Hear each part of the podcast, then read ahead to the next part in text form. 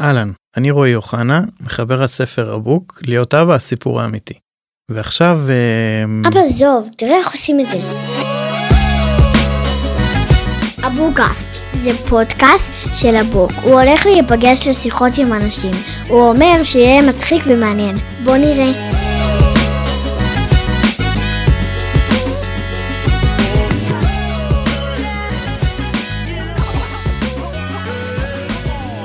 אהלן, ברוכים הבאים לעוד פרק של אבוקאסט.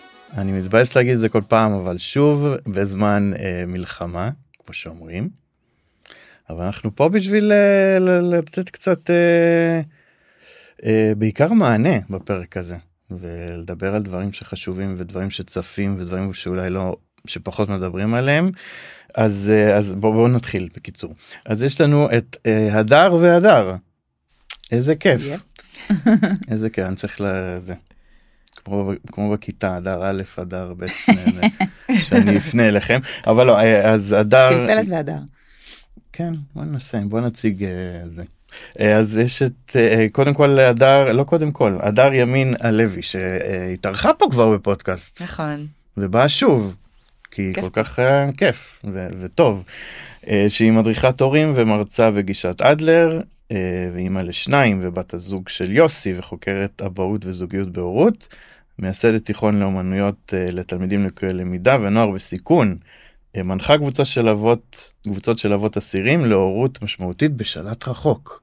נכון. פספסתי משהו? זה לא. היה ההצגה הכי מדויקת עד כה. ורגע ניקח אוויר הדר בן מאיר שמוכרת כגברת פלפלת. נכון. תסבירי לנו עוד מעט מה זה גברת פלפלת, סקרן.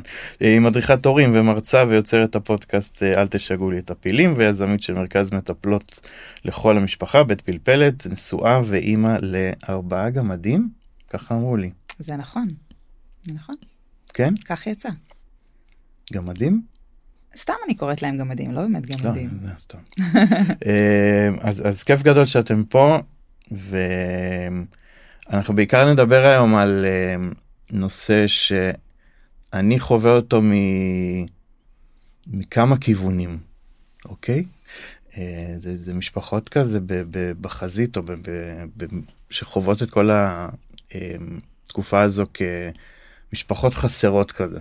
אה, הבעל במילואים, האישה במילואים, איך זה עובד, איך זה לא עובד, מה כן אפשר לעשות. אה, מהצד שלי אני חייב להגיד שאני לא עושה מילואים. היחידה שהייתי בה אה, אה, נסגרה וניסיתי בהתחלה ליזום איזה משהו אבל לא, לא יצא לפועל והיה לי מאוד קשה עם העובדה שאני לא. מצד שני אני גם חווה את זה כל יום כי אני פותח את העיניים וישר נכנס לאתרי חדשות ל... ומתפלל שאני לא אראה מישהו או משהו. הותר לפרסום. כן, כי אני מכיר כל כך הרבה אנשים ומשפחות שהבעל וזה כאילו איתי כל הזמן אז אה, זה הצד שלי בנושא אבל אה, תספרו לי אתם מה קורה מהצד שלכם המקצועי יותר או אנשים שאתם פוגשים משפחות מה התחושה הכללית כרגע מהאנשים שאתם פוגשים. אני חושבת שקודם אה, יש פה נקודה חשובה להתייחס אליה שאמרת יש פה עם שלם של גברים שחלקם uh, מגויסים, חלקם אולי הגדול, אני לא יודעת להגיד את זה בסטטיסטיקה. Uh, אבל יש גם לא מעט שהם כאילו בגילאים שיכולים להיות מגויסים, או יכולים להתנדב, והם לא יכולים מסיבות אלה מאחרות, או כי היחידה כבר לא מגייסת אותם, או כי היא לא פעילה, או כי הם מבוגרים מדי. או כי אלף ואחת סיבות, אה, אני יכולה להגיד על בעלי לצורך העניין, שבגלל שטסנו לחו"ל אז העיפו אותו מהמילואים בכלל, אז בעצם כבר המון שנים לא עושה מילואים. וזה גם, אה, יש שם איזושהי תחושה, אני מניחה, לא פשוטה להיות במקום הזה שהוא קצת אה, חסר אונים. אה, רואה חברים, רואה אנשים, ואני לא יכול, ואיפה אני כן יכול לתרום, אני יכולה לדבר בפן האישי, וככה שיחות של הבן זוג שלי בינו לבין עצמו ובינינו על הדבר הזה. אז, אז זה משהו טוב שהעלית בעיניי, אם אנחנו כבר מדברים על עוד דברים שפחות מדברים עליהם. מעבר לזה, אני והדר... אה, פתחנו, החלטנו לפני אה, כבר כמעט חודש. כן. לפתוח קבוצה ובעצם אה, שיחות אחת לשבוע בימי רביעי בתשע, עם אה, נשות של המילואימניקים ואנשי צבא שהן גם אימהות, ובעצם אה, לתת להן מקום, אה, ויותר מלתת להן מקום, זה לתת להן כלים שהם פרקטיים. כשכל פעם אנחנו בעצם מתעסקות במשהו אחד אה, ספציפי אה, בשיחות שלנו, אז זה היה פעם אחת שדיברנו על, אה, על מה קורה באפטר, כשבן הזוג חוזר, הייתה פעם אחת שדיברנו על הילדים, פעם הבאה שאנחנו אמורות לדבר עליהן, בעצם מה קורה איתם, מי, מי מכיל את, ה, את המחילה. כן. ומי הן ללא מלחמה. כאילו עכשיו זה ללא הפך להיות חלק מהזהות, אז אה, את, את עוד דברים, ובחוויה שלי, ככה ממה שאני קוראת ונחשפת, הן שכחו. הן רק בהישרדות, הן, הן רק אימהות, ואשתו של, וכאילו הן הולכות ונהיות הולוגרמה של עצמן כזה, הן אה, כן. נעלמות. ש, לעצמם. שזה זה גם משהו זה גם שיחה שהייתה לי אה, לאחרונה עם אימא אחת שאמרה את זה ש... אוקיי בהתחלה כל המדינה התגייסה וכולנו שמנו הכל בצד מהמם. וכבר האלמנט של הזמן אה, והקושי והפחד שמצטבר והחשש והחובות ו- והילדים זה כאילו כבר אני לא רוצה להגיד אה, אני לא יודע אם כבר הסוף של היכולת להכיל אבל זה די מתקרב לשם. כאילו שמעתי שבאמת אותה אימא אמרה ש... נתנו ונשכנו שפתיים ואמרנו אוקיי עוד הנה חודש חודשיים יעשו הפוגות יעשו אה, הפסקות וכבר מרגישים את החנק הזה. זה, זה אנחנו, שם. צריך להגיד רגע כמדינה, כן. אנחנו לא מכירים כזאת מלחמה. אנחנו לא מכירים מלחמה כזו ארוכה אה, ו- וכזו אינטנסיבית. אה, אז, אה, אז כן, אז יש לנו ציפייה כזה למבצעים, נכון?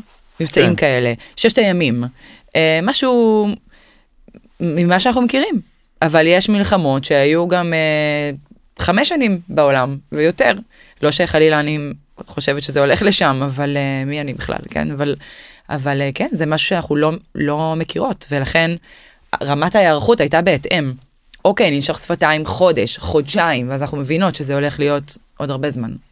אני ממש אה, דיברנו על זה בפעם הקודמת שנפגשנו, שהקשבתי once again לפודקאסט של אה, ברנה בראון, אהובתנו. כן.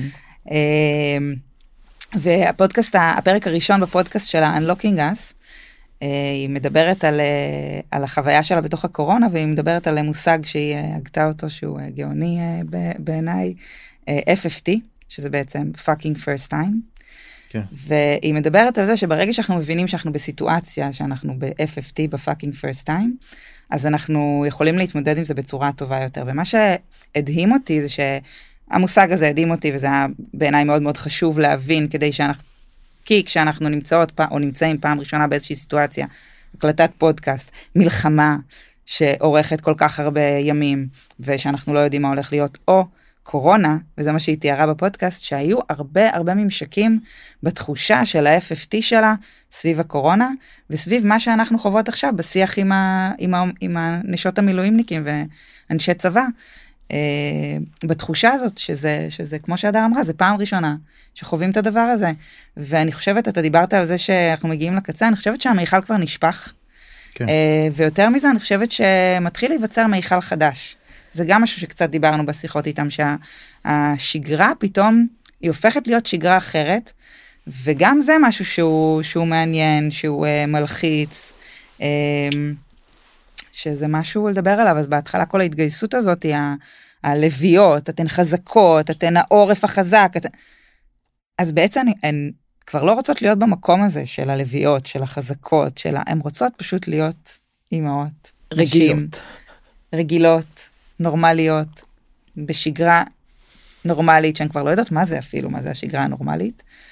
אמ, וזה זה מאתגר מאוד עבורן. כן, זה תקופה... כאילו גם הסתכלנו על דריה, הבת שלנו בת חמש, ואמרתי כזה לאביה ולחברים ש... מה, כאילו הילדה הזאת אה, נולדה לקורונה, מגפה, משבר במדינה, כאילו מלחמה, כזה, אז אני אומר גם הילדים שלנו הם אוקיי, כאילו חווים את זה. אה, דברים שגם אני חוויתי בתור ילד, מלחמות וזה, ולא הכי נעים לא לחיות במדינה הזו, אבל כאילו בתור רואה עכשיו אני מסתכל על זה ואומר, מה, כאילו, למה, היה לי הזוי לשבת עם, הב... עם הגדולה, עם רומי אה, בת תשע ולדבר איתה על המלחמה ולהסביר לה מה זה חטוף ומה זה זה ופה, כאילו דברים כאלה, ואני מסתכל על דריה שהיא גדלה כזה לטרפת אה, אחת גדולה, ויש הרבה שיחות גם של הורים, שאני יודע, גם אצלנו בבית, גם חברים של כמה קשה פה במדינה. בדיוק השיחה שלנו בדרך לפה. שזה תמיד גולש ללא הוגן ולמה זה ואיך עשינו את הילדים שלנו ודיברתם על זה בדרך ממש. ממש בדרך, כן. אז זה גם משהו שמערער מאוד את כל ה... את הכל כאילו מי מי כאילו אנחנו לא מספיק מעורערים, אז גם זה כן. מערער אותנו. אז זה גם משהו שהורים קצת גם המחשבות האלה מכרסמות וקצת מקשות עלינו לעבור גם את התקופה הקשה הזאת זה גם כהורים, כאילו זה מכרסם בנו כאנשים. כן זה ואז מול הילדים אנחנו צריכים עוד להחזיק משהו, נכון? אה, לא נבוא כנראה עד הסוף עם הערעור הזה או סימני השאלה האלה, או לא ככה. לא כשאנחנו עוד לא... אה, שלא ירדה איזה תובנה, איזה בהירות משמעותית לנו, לא נבוא עם זה לילדים, כי זה באמת נורא מערער, זה קיומי. זה נורא מה אנחנו עושים פה? מה אנחנו עושים פה לעזאזל? כן, עד כדי כך אנחנו נשים, אוחזים בקרנות המזבח, כאילו, ומקריבים כל כך הרבה. אה, מצד שני, אני חושבת שאחד, אני חווה את הבני נוער, כ... ואני חושבת שזה קרה בכל מלחמה שהייתה, שדווקא, דווקא בגלל המלחמה, הם פתאום הופכים להיות הרבה יותר ציונים, הם רוצים כן. להתגייס ליחידות המובחרות, בטח. הם ממש רוצים להיות שם, ואני חייבת להודות, להודות שדווקא בבית אנחנו מאוד בשיח הזה. כאילו השיח הזה של למה אנחנו פה. אה, וזה נכון שאנחנו פה, זה לא נכון שאנחנו פה, האם אנחנו רוצים לעבור כמשפחה, רוצים לעזוב, מה המשמעויות של זה. אז זה גם נראה לי מאוד תלוי גיל ותלוי נכון. המשפחה והשיח שקיים שם. אבל אה, משהו שככה היה לי חשוב אה, להגיד שדיברת זה שיש אה, יש את ה-PTSD שאת זה אנחנו מכירים שזה פוסט אה, טראומה טוב. סינדרום. אה, ויש את ה-PTG שזה פוסט טראומה growth שזה בעצם החוסן שאנחנו מפתחים מתוך הפוסט טראומה. ומה שלרוב לא מדברים עליו וזה אולי איזשהו אה, בזיק של ככה חיוביות ומשהו שאנחנו יכולים להאחז בו בזה שאנחנו פה בתור הורים ומקבלים את ההחלטה הרת גורל הזאת עבור הילדים שלנו לחיות פה. אה, זה שבסוף רוב האנשים מתוך טראומה מייצרים חוסן. זאת אומרת האחוז שהופך להיות פוסט טראומטי אה, נדמה לי שזה משהו בין חמישה לחמש עשרה אחוז, אל תפסו אותי במספרים, אבל משהו כזה, וכל השאר מייצרים חוסן, נהיים יותר אנשים חזקים, בגלל זה גם העם שלנו הוא מאוד מיוחד ברמה הזאת, ואנחנו רואים את זה, רואים את זה בהייטק, רואים את זה בכנסים, רואים את זה במקומות, יש איזשהו חוסן, איזושהי יכולת אה, שלא קיימת במקומות אחרים, אבל אז תמיד השאלה היא, כמה אנחנו באמת צריכים את זה, אז אה, באמת הייתה, היה לנו את הדיון הזה, ואני, יש לי את הדיון הזה ביני לבין עצמי לפחות פעם ביום, ווואלה, אין לי תשובה טובה. כן אני חושב שזו שיחה שהייתה בכל בית. אה, בטח של הורים ובטח של אה, הורים צעירים שמסתכלים כזה כמו שאת אומרת לפני הגיל ההתבגרות של אוקיי אולי אני אעשה משהו שונה בשביל שהם לא יחוו את הדברים האלה כמתבגרים ו... או את יודעת יהיו חשופים יותר לדברים זה זה גם משהו שחושבים עליו הרבה.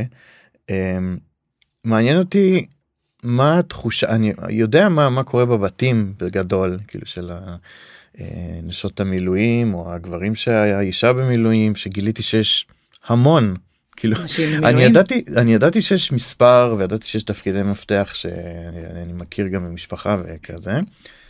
אבל לא לא תיארתי לעצמי שזה עד כדי כך גדול. יש גם בתים ששניהם במילואים, כן. והסבא והסבתא הפכו להיות ההורים בתקופה הזאת. לא מעט כאלה. אז אז מה שבאמת רציתי קצת כזה רק ש- שהקהל גם אה, ירגיש או מי שהמאזינים. אתם אמרתם מקודם שזה כבר המכל נשפך כזה הגיעו כבר לקצה אבל וש, ושיש מיכל חדש. כן אבל אתם אתם מה אתם מרגישות שאתם פוגשות את האימא הזאת את ה... זה הרוב מגיע מייאוש או צמאה לכלים או אני אני אעבור את זה רק תהיו פה בשביל כאילו מה התחושה הראשונית שאתם מרגישות מהם. אני אגיד שזה קצת כמו אמ, אמ, תקופה ש... לא יודעת מה, אה, נגיד הילד שלי עכשיו מצמיח שיניים, אוקיי? אז יש לילות כאלה שהוא לא ישן, ולהבדיל, בסדר? אה, לא ישן ונורא בוכה וזה. עכשיו, אם אני לא ערה לזה שכנראה יש כאן עניין של שיניים, אני מגיבה לזה בייאוש ותסכול והרבה חוסר סבלנות ועצבים, או, אוקיי? אז בקיצור, אני רוצה להגיד שכל אה, משבר, או איזה קפיצת גדילה, או אה, מצב מיוחד שבו נמצאים ואנחנו לא ערות לו, לא ערים לו, אז, אה, אז באמת סל הכלים שלנו גם אה, יהיה נורא קטן, וגם אה, הסף של הסבלנות הוא יהיה נמוך. כן. אז מה שאנחנו פוגשות זה בעצם אה, אה, נשים שנגיד בהתחלה נורא אה, חיכו לאפטר, וגם אפילו נהנו. אולי האפטר הראשון היה וואו, השתוללנו אחד על השנייה, ורק חיכינו, וכזה, ולאט לאט המראות נהיים קשים, הדאגה נהיית מאוד גדולה. אה, המשימה של שניהם היא משימה מאוד שונה, היא מלחמה על הבית, אבל, אה, אבל. אבל מכיוונים לגמרי שונים. קבוצות השייכות הן אחרי, אחרות לגמרי. אמ, אז פתאום יש אה, כאילו בתחושה מעט מאוד מן המשותף. אמ, הזוטות אה, שכביכול מחכ... מחכות לנו בבית לעומת משימה לאומית בשדה הקרב, הגנה על המולדת, זה משהו, יש יותר מזה, כאילו, מבחינת משמעות. אמ, אז פתאום האפטרים כבר נראים אחרת, והמפגשים נראים אחרת, והסמכות שחוזרת הביתה ויוצאת וחוזרת ויוצאת וחוזרת היא אחרת, וכל הדינמיקה משתנה. אני חושבת שמה שהדר ואני עושות זה רגע שנייה אומרות, כן, בוא נשים שנייה רגע, הדינמיקה השתנתה. זה זמן משבר. זה לא שעכשיו אם הוא חוזר אל האפטר, אז אוי, למה אנחנו לא מדברים? למה הוא רק נכנס לחדר ו... וישן כל ה-24 שעות האלה? זהו, הזוגיות שלנו לא תשרוד את הדבר הזה. אין לנו יותר מן המשותף. זה גמר אותה, כאילו, כזה. אז אנחנו רגע עושות שנייה, מסדרות את הסטינג מחדש ואומרות, מה קורה עכשיו? יש כאן משבר שהוא מובנה, וזה שאתם לא מתקשרים, או זה שאתם בפיצוצים, או זה שהוא הפך להולוגרמה, זה חלק מהעניין. אמ, ושפתאום את מרגישה לא משמעותית ולא רלוונטית, וגם הוא מרגיש כמו לא משמעותי ולא רלוונטי בבית, זה חלק מהעניין, זה לא באג, זה פיצ'ר של, של הדבר הזה שהוא מלחמה ארוכה, ושחוזרים ממנה מעט מאוד, ושהמראות שם הם מאוד לא פשוטים, והלחימה היא באינטנסיביות מאוד גבוהה. גם במפגש הראשון אה, שאלנו אותן, פתחנו להם אה, בעזרת אה, אפליקציה שנקראת מנטימיטר, ביקשנו מכל אחת לכתוב שלושה דברים שהיא מרגישה בעצם היותה אישה של מילואימניק שהיא גם אימא. ובעצם במנטימיטר אפשר לראות בפיזור של המילים כמה כמה כל מילה קיבלה הכי הרבה תעודה זאת אומרת מה שכותבים הכי הרבה בעצם הוא נהיה יותר גדול כן. בנראות של זה. יותר משותף הוא יותר גדול. בדיוק.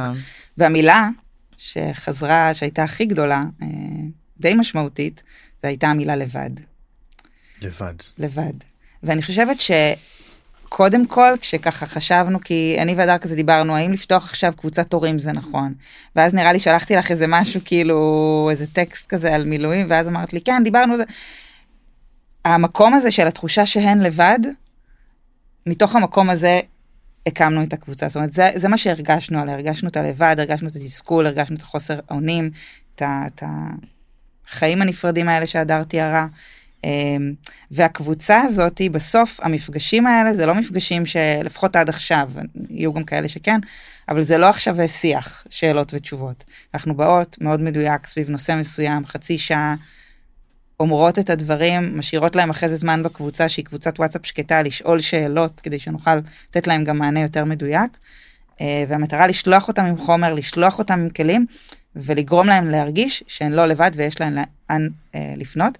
והייתה גם פנייה השבוע שאפילו לא הספקתי לספר לך של אחת האימהות מתוך הקבוצה שכתבה לי ושאלה אם אנחנו מכירות איזושהי עמותה או מישהו שיכול לעזור לה לשחרר את בעלה ממילואים. וואו. אז החוסר אונים הזה, זאת אומרת הלבד והחוסר אונים. כי מה, כי אני לא נכנס לזה, אבל כי משהו שהיא מרגישה או שהבעל... כי... אני לא שאלתי אותה. זהו, זה... אני כי, לא... כי זה שני, הסיט... שני הסיטואציות אה, הגיוני, אבל... נכון. נכון. אולי זה קריאה משניהם, אולי כן. זה קריאה של... אני חושבת שזה הרבה מתוך התחושה של הלבד והחרדה המאוד גדולה שעולה מיום ליום. אתה אומר, אנחנו כולנו פותחים את העיתון כל יום וזה. מה איתן? זאת אומרת, התחושות האלה, הפחדים, החרדות, אנחנו כל הזמן צריכות להיות בשליטה על זה, כל הזמן צריכות להיות בשליטה, בסיטואציה שהיא חסרת שליטה לחלוטין. ו- ושאלת על ההתמודדות שלהן גם, אז יש את האימהות שהן אה, מאוד מסודרות ביום יום שלהן, ואז מהר מאוד בתוך חוסר שליטה הזה הם הכניסו את הסדר וזה מה ששומר עליהן. ויש את האימהות בסקאלה, בקצה השני של הסקאלה, שהרבה יותר קשה להם במקום הזה, זה יכול להיות אימהות עם הפרעות קשב, וזה נהיה כאוס, כאוס כן. מאוד מאוד קשה לסדר. אז מה שאנחנו מנסות לעשות שם זה באמת גם לתת להם את התחושה שהן לא לבד, וגם את התחושה שיש מה לעשות, ו... ואנחנו לומדות את זה ביחד איתן. כן. את הדבר הזה.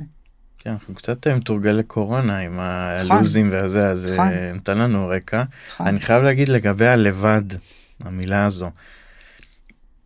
אני זוכר שזה באיזה כתבה בחדשות אמרו שזו המילה והתחושה שבשביעי באוקטובר ליוותה את כולם, mm-hmm. במיוחד את אלה שהרגישו שם לבד באמת. שהצבא לא הגיע ותמיד נכון. הם אמרו את אותם משפטים של נכון. הרגשנו לבד הרגשנו לבד הרג... ו... וזה משהו שגם אנחנו במעגלים שלא היינו שם אני זוכר בימים הראשונים שאמרתי לאביה תקשיבי זה אני ואת אין אמא ואבא כן. אין אמא כאילו, ואבא אין יש לנו סכין מטבח יש לנו הכל איתך כאילו ממש ברמה קיצונית של. נכון. וזה גם אחת הסיבות גם דיברנו פה באחד הפרקים האחרונים ש... הנאום של ביידן בא כאילו בזמן נכון. לכולם כאילו הוא הפך להיות האבא שלנו וואו, רגע, פתאום רגע, יש פה כן יש פה אנחנו לא לבד יש פה כאילו ההנהגה שלנו והכל היה כזה מעורפל ולא יצאו ולא יצאו וחצאי משפטים ותפקוד על הפנים והאזרחים החזקנו פה את הכל בימים הראשונים. אבל התחושה הראשונית זה באמת הלבד וכמו שאת אומרת האנשים שנשארו בבתים והבעל כאילו זה, זה זה כל כך קשה יש לי חברות טובות שהבעל אה, אה, במילואים כבר תקופה ארוכה עוד מעט שלושה חודשים עוד שנייה ואני שומע מהם אני שומע יש לי חברה ראש שהיא מסודרת והכל מהונדס לפי לוז והיא עוד כמו שאת אומרת קצת השליטה בידיים אבל uh, עוד חברה ועוד מכרה שאנחנו שומעים שכל יום זה סרט. וכל יום זה בלאגן וכל יום זה אלתור וכל יום הפחדים מההודעות אה, שהרס"פ שולח זה, זה כאילו ואני אומר כאילו איך איך היא עוברת יום אחד כזה זה מטורף לגמרי. והעבודות שלהן שכבר נהיות פחות טולרנטיות כאילו בסוף בהתחלה כולנו היינו בתוך הלבד הזה. בתחושה הזאת. היה את ביידן והיה גם את מושל ניו יורק, שנתן לי גם נכון, תחושה של נכון. אבא ואימא. חייבת אה, לתת לו קרדיט. מי יתעסק איתנו, הוא יבצע לכם עוד שנייה. וואי, זה היה, באמת, הסתכלתי על זה כן, כן סוף כן, סוף מישהו דואג לנו, מישהו רואה אותנו, מישהו כועס כמוני, כאילו, משהו. אבל אה, בסוף, הלבד הזה היה לנו... שבוע, שבועיים, שלושה, שאני כל הזמן מנסה לזכור מה, מה היה איתי בשבוע, שבועיים, שלושה האלה, כי הייתי כזה all over the place. אבל uh, אנחנו חזרנו לשגרה, כשאני אומרת אנחנו, זה אנשים שהם אה, חיים באזורים שהם פחות חווים אזעקות, ומשפחות שאין בן זוג במילואים, כמובן יש משפחה, חברים וכאלה, אני חושבת שזה נוגע לכל אחד. אמ, ובסוף אה, אני חושבת שהן גם חוות פחות טולרנטיות מעבר לחיבוק המאוד חזק שהן קיבלו בהתחלה. אני אבוא לבייביסיטר ואני אבשל לך ופרחים כל יום ושב, ובשבת תקבלי חלב וכל הדברים האלה שבחלקם עדיין קורים ויש מיזמים מטריפים ומדהימים שלא לרגע לא, לא מרפים באחיזתם. אמ, אבל בסוף הכל הכל ממשיך ואנשים ממשיכים בחיים שלהם והשגרה היא חזקה וכולנו מנסים לייצר איזושהי שגרה והן נשארות עם הלבד. ובלילה בסוף זה לבד. אני בעלי טס היום בלילה לעשרה ימים, אמרתי לו, וואי, איזה... אמרתי לו, זה קצת מילואים מבחירה, אני טס לעבודה, כן? אבל... אה, זה לבד? זה לבד. ויש לי חשש פתאום, כאילו, מהלהיות לבד הזה, שאני רגילה לזה שהוא טס. אז הלבד הזה זה... אני רוצה להגיד שגם כשבן הזוג חוזר, אז הן לבד. הן כן. מדברות על זה. אנחנו יושבים כן. בספה ואני מרגישה שהוא ביבשת אחת ואני ביבשת השנייה. אמ, אני, אני לא מזהה אותו, אני לא מכירה אותו. כי מה שקורה עם אה, גברים, אני לא יודעת אם זה גם קורה, מעניין אם זה קורה גם לנשים אה, ב, בלחימה, בשירות וזה, אבל אה, יכול להיות שכן. אבל בעצם כדי לתפקד שמה, הוא עסוק במנגנון הגנה ומשחיז אותו של ניתוק רגשי. להיות במשימה, להיות עם, ה, עם החושים מאוד מחודדים, להיות דרוך כל הזמן, כן. אה, ואדרנלין מאוד מאוד מאוד גבוה, ואז הוא חוזר ל... לא יודעת מה, בין 6 שעות ל-48 שעות, בסדר? אה, תלוי. אמ, והוא הוא עדיין ב- בניתוק הרגשי, והוא עדיין שומר על עצמו. הרבה ו- רוצים לחזור מהר. זה לא נכון. בדיחה, אני שמעתי אני, אני מכמה... אגיד רגע על זה משהו. כן. וכל מה שהיא מצפה לו, והילדים מצפים, והבית, וההורים שלו, וכל מי שרק חיכה לראות אותו, זה לחיבור הרגשי הזה. והוא עסוק בלשמור על עצמו, כי אה, קודם כל אני מגיע מאדרנלין מטורף לצניחה. כשאדרנלין צונח נורא מהר, זה עושה תחושה של ריקנות. נכון. וגם של סבל, אפילו בגוף. זאת אומרת, וואו, הייתי בהיי וזה, ופתאום הכל חסר משמעות. אני חוזר הביתה, אני רוצה לחזור לאדרנלין הזה, אני לא רוצה למות, אני לא רוצה להיות ב- בסיטואציה מסכנת חיים, אבל אני רוצה את החבר'ה שלי, שמה שנקרא זר לא יבין. אשתי לא תבין את זה. החבר'ה שלי שם, אנחנו חולקים עכשיו חוויה משותפת, אחים לנשק, זה כאילו ה... אוקיי? זה באמת במהות. אז אני חוזר לאדרנלין הזה, ואני חוזר למשמעות. ולמשפחה החדשה שהקמתי לי שם. אמ, ועם אשתי אין לי את זה עכשיו, עם בת הזוג שלי, שהיא קבוצת השייכות הראשונה שלי, אבל אין לי את זה. אמ, אז, אז, אז כן, אז פתאום היא יושבת מול בן אדם שהוא בעצם בניתוק רגשי מוחלט, כמהה לחיבור רגשי, והוא לא קורה. הוא לא קורה כי גם לרוב הם לא מרפים מזה עד שהם חוזרים. הם חוזרים וממשיכים את המנגנון הזה של ניתוק רגשי עד שזה יהיה היום האחרון של המלחמה, ואז אני אוכל להרפות. אני לא ארפה, כי כשאני לא. אחזור לשם אני לא אהיה חד יותר. גם אני לא יודע מה יהיה ב- ב- בסוף, כמו שאתה אומר, ביום האחרון. נכון. כאילו זה להיות אה, בדמות תקופה ארוכה ולהיות אה, אבא ב... אני אוקיי בסולם של מה אני אז האבא מקום שני. כי אני או שלישי לפעמים כאילו יש את הזה אני דואג, לקיימות כאילו לקיום של המדינה לקיום של זה אני דואג למשפחה שלי ול... ואבא יכול לחכות כזה. אז זה גם של תפקיד. של אבא, גם פה, בת- גם כשאני נלחם, אני כן. בתפקיד אבא. אני, אני נלחם בשביל שהילדים שלי יוכלו לחיות פה ביותר רגוע, כן. בשביל שהם אול- אולי לא יצטרכו להיות בצבא. גם שם, ויש את הסרטון אה, פתיחה של הפרק האחרון, ש... נדמה לי שזה היה הפרק האחרון של ארץ נהדרת, כן. שהראית לי, של אודי כגן, שזה, שזה בול זה, שהוא כן. בסוף רוצה לחזור, וגם הוא הולך- הוא אומר, אני הולך לנוח. אני הולך לנוח. וזה גם התחבר לי לפרק שאני לא זוכרת באיזה פודקאסט הוא התארח, אה, אודי כגן, לא זוכרת מתי, אבל שהקשבתי לו אה, אתמול, ואפרופו אדרנלין והירידה, הרי אה, אודי כגן הוא גם פוסט פוסט-טראומטי, טראומטי. והוא מספר שבסוף הוא פיתח לעצמו מנגנון שבו הוא גם אחרי הופעות לא מרשה לעצמו להגיע לה- ל high כי הוא יודע שאחרי זה הוא יגיע ל low אז הוא כל הזמן נשאר במין balance כזה כן. באמצע במקום הזה ואני חושבת שזה קצת מה שקורה להם כדי אה, כדי להצליח להתגבר על הניתוק הזה. אבל זה בדיוק ב- ה- להפוך ל... איך מאוד. ברנה בראון אומרת, אי אפשר, אנחנו לא יכולים להפוך לנם, אנחנו מנמ... אנחנו לא יכולים להפוך לנם, אנחנו מנמנמים משהו אחד, אז כל המערכת מתנמנמת. אז אם אני מנסה, מנסה לנמנם את החיבור הרגשי, אז אני, אני מגיע מנומנם הביתה, ואז אני לא, אני באמת לא האיש שהיא כן. מכירה. היא צודקת, פשוט זה על זמן שאול, זה לא יהיה ככה כל הזמן. כרגע אני, אני, אני בתוך, אה, אני, זאת, זאת חומת ההגנה שלי. אז היו שני דברים בהקשר הזה שאמרנו שנראה לי חשוב ש... שזה גם אה, יגיע כאן כי אני חושבת שזה יעזור ללא מעט נשים לא לא מעט נשים. אחד זה המקום הזה של ה...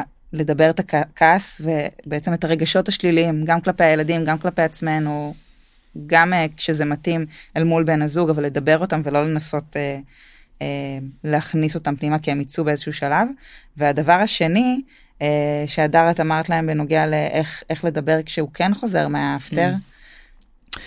אמ, אין מה, אין מה לשאול איך, איך אה, אודי כגן שם, אה, ספר איך היה, מה, איך היה, כיף.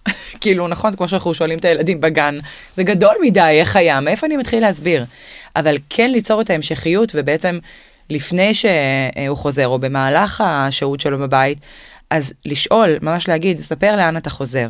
לא מה היה, אלא לאן אתה חוזר, כדי, קודם כל שנייה שאני כ, כאישה של אבין את ה...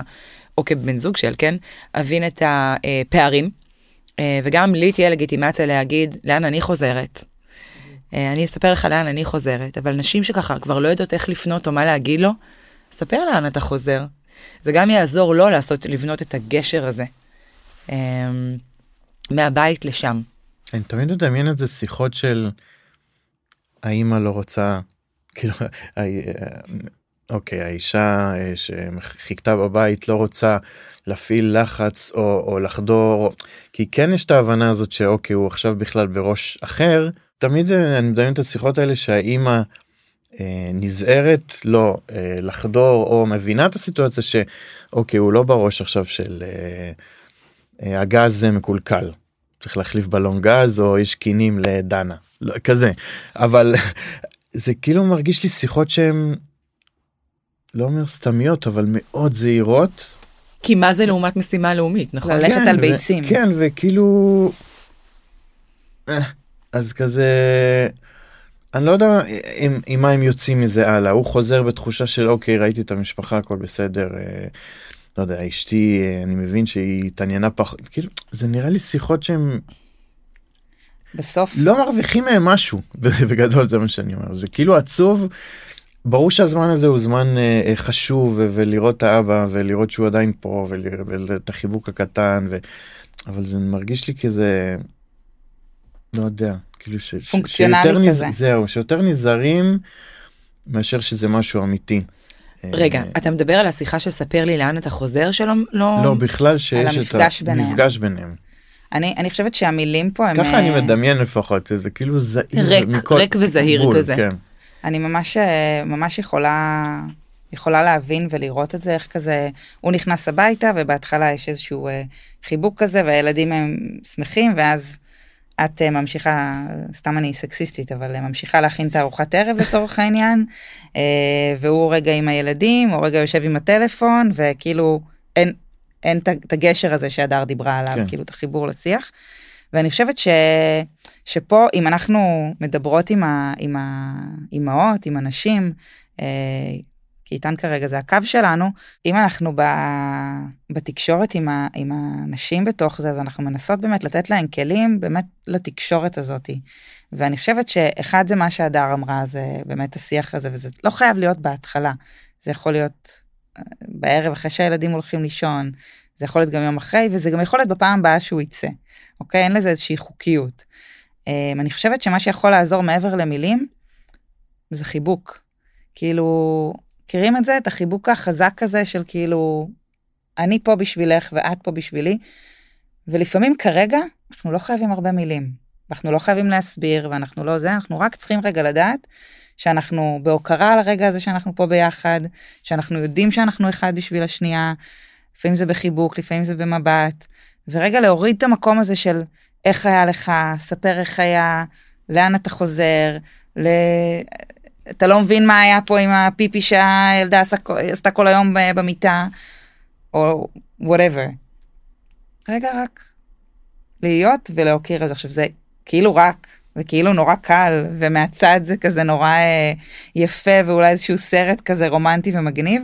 ברור שזה מאוד מאוד קשה, אבל אם התחלתי קודם בזה שהשיח שלנו עם אנשים, אז באמת, אה, בסוף במערכת יחסים בתקשורת זוגית, כל פעם מישהו צריך לקחת אחריות.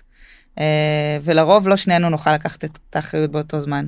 ופה, העלייה וקוץ בה זה שאנחנו אומרות, אה, לפעמים אנחנו כנשים פה צריכות לקחת את האחריות ולשאת עוד איזשהו משהו על הכתפיים, שמצד שני, התחושה היא שאני לבד, ואף אחד לא נושא אותי, ולא מחבק אותי, ולא נותן לי רגע להתרפק ולהיות חסרת שליטה.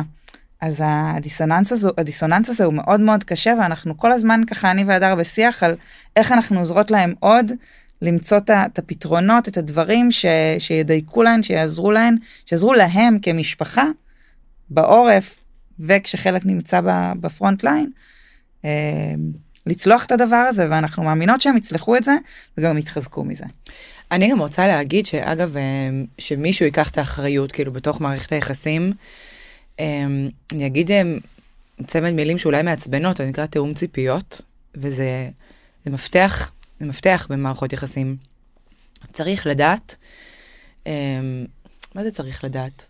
זה חשוב פשוט להגיד רגע מה את צריכה, ולהגיד, ואתה תגיד מה אתה צריך.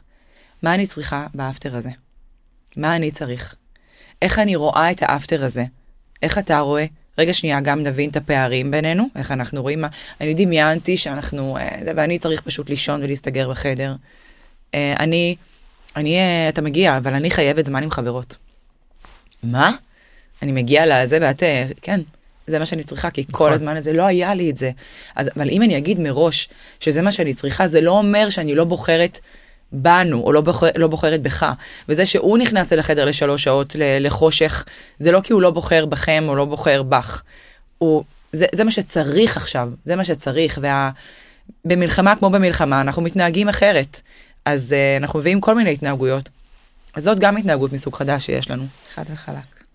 כן, תיאום ציפיות זה משהו. בכלל, לומר את אה, הדבר, לומר מה אני צריכה. כן, כן. אני יכולה ללכת שלושה ימים עם פרצוף זעוף, אוקיי? ולהיפרד ממנו ב- בעצבים, ולא לדעת מתי אני רואה אותו בפעם הבאה, ושלא נדע לפעמים האם, אוקיי?